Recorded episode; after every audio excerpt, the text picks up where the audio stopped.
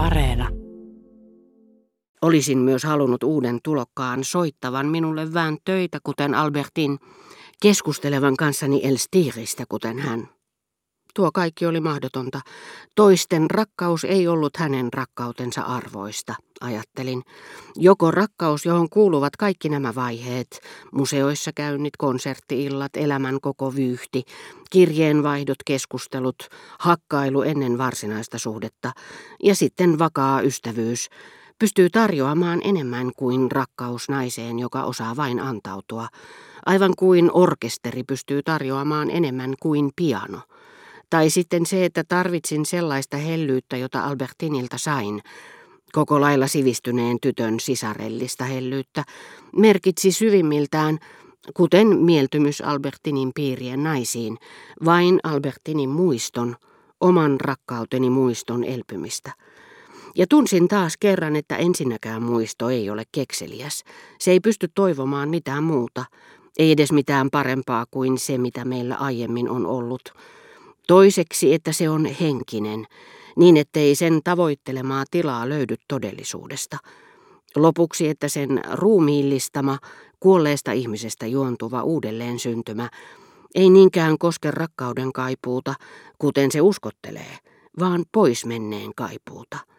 Niinpä jopa valitsemani naisen yhdennäköisyys Albertinin kanssa, hänen hellyytensä samankaltaisuus, jos onnistuin sen voittamaan, saivat minut vain paremmin tuntemaan, että poissa oli se, mitä olin tietämättäni etsinyt, se, mikä oli välttämätöntä, jotta onneni elpyisi, se, mitä olin etsinyt, eli Albertin itse, yhdessä elämämme aika, menneisyys, jota tietämättäni olin kaiken aikaa etsimässä. Kauniilla säällä Pariisi kyllä näytti kukkivan lukemattomista tyttösistä, joita en itse halunnut, mutta joiden juuret olivat syvällä Albertinin halun hämärissä, hänen tuntemattomissa illoissaan. Se saattoi olla kuka kulloinkin, joku niistä, joista hän oli sanonut aivan alussa, kun ei vielä ollut varuillaan, ihastuttava tuo tyttö, onpa hänellä kaunis tukka. Kaikki uteliaisuus, jonka hänen elämänsä oli minussa aikoinaan herättänyt, silloin kun en vielä tuntenut häntä kuin näöltä, ja toisaalta koko elämän haluni sulautuivat yhteen ainoaan uteliaisuuteen. Halusin tietää, millä tavalla Albertin tunsi nautintoa, ja nähdä hänet toisten naisten kanssa, ehkä koska silloin toisten lähdettyä olisin jäänyt yksin hänen kanssaan, viimeisenä ja valtiaana ja nähdessäni hänen epäröintinsä, kun hän mietti, maksoiko vaivaa viettää iltaa sen tai sen naisen seurassa, nähdessäni hänen kyltymyksensä tai ehkä pettymyksensäkin tämän lähdettyä, olisin voinut valaista, palauttaa oikeisiin mittasuhteisiin Albertinin herättämän mustasukkaisuuden, koska nähdessäni hänen nauttivan olisin voinut mitata hänen nautintonsa ja löytää niiden rajat. Miten monet ilot, Miten ihanan elämän hän onkaan meiltä riistänyt, ajattelin, kieltämällä taipumuksensa niin tylyn itsepintaisesti. Ja kun taas kerran mietin, mikä oli voinut olla tämän itsepäisyyden syy, muistin yhtäkkiä, mitä olin sanonut hänelle Balbekissa sinä päivänä, kun hän antoi minulle kynän. Moittiessani häntä siitä, ettei hän sallinut minun suudella itseään, olin sanonut, että suuteleminen oli minusta yhtä luonnollista kuin oli inhottavaa, että naisella oli suhde toisen naisen kanssa. Ehkä niin. Ehkä Albertin oli pannut sen mieleensä.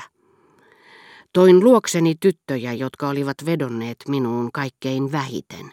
Silittelin Madonnan kampausta, ihailin hyvin muodostunutta pikkunenää, espanjalaista kalpeutta – Totta kyllä ennen vanhaan silloinkin, kun näin jonkun naisen vain vilahdukselta Balbekin teillä tai Pariisin kaduilla.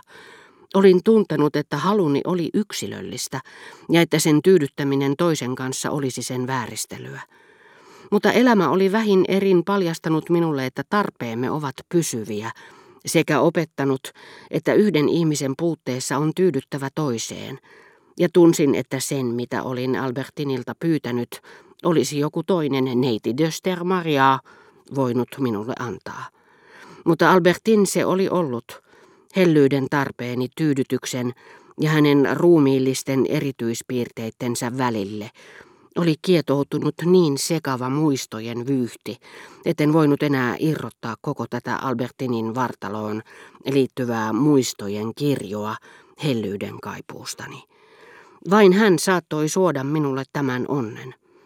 Albertinin ainutlaatuisuus ei ollut enää hänen yksilöllisyydestään ammennettu metafyysinen a priori, kuten ennen kadulla näkemieni naisten kohdalla, vaan muistojeni satunnaisen, mutta peruuttamattoman kudonnaisen muodostama a posteriori. En voinut enää kaivata hellyyttä tarvitsematta häntä, kärsimättä hänen poissaolostaan.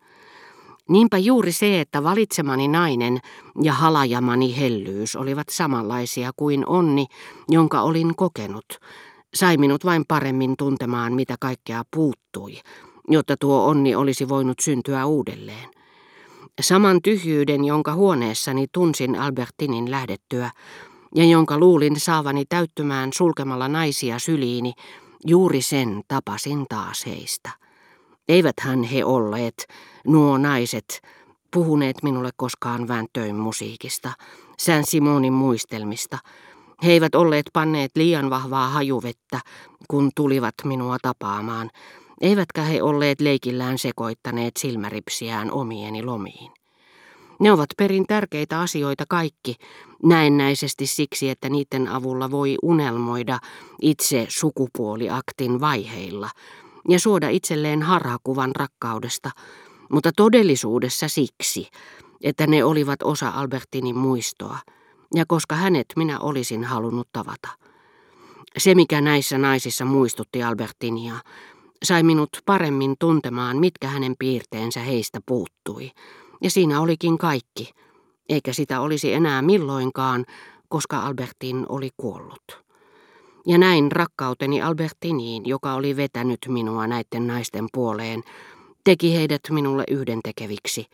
Ja Albertinin kaipuuni, sitkeä mustasukkaisuuteni, jotka jo olivat ylittäneet pessimistisimmätkin ennustukseni, eivät olisi ilmeisesti koskaan muuttuneet miksikään, jos ne muusta elämästäni erillään olisivat joutuneet yksinomaan muistojeni leikin armoille ja niiden psykologisten reaktioiden ja vastareaktioiden armoille, jotka olivat tyypillisiä liikkumattomille mielentiloille, eikä niitä olisi vedetty mukaan laajempaan järjestelmään, missä sielut liikkuvat ajassa kuin kappaleet avaruudessa.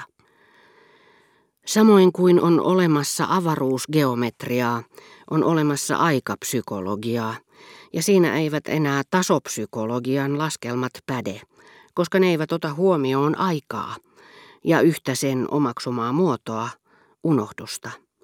Unohdusta, jonka voiman aloin tuntea ja jonka kyky sopeutua todellisuuteen on niin mahtava, siksi että se tuhoaa meissä vähin erin jäljelle jääneen menneisyyden, joka on alituisessa ristiriidassa sen kanssa. Ja minun olisi tosiaankin pitänyt jo aiemmin arvata, että jonakin päivänä en enää rakastaisikaan Albertinia.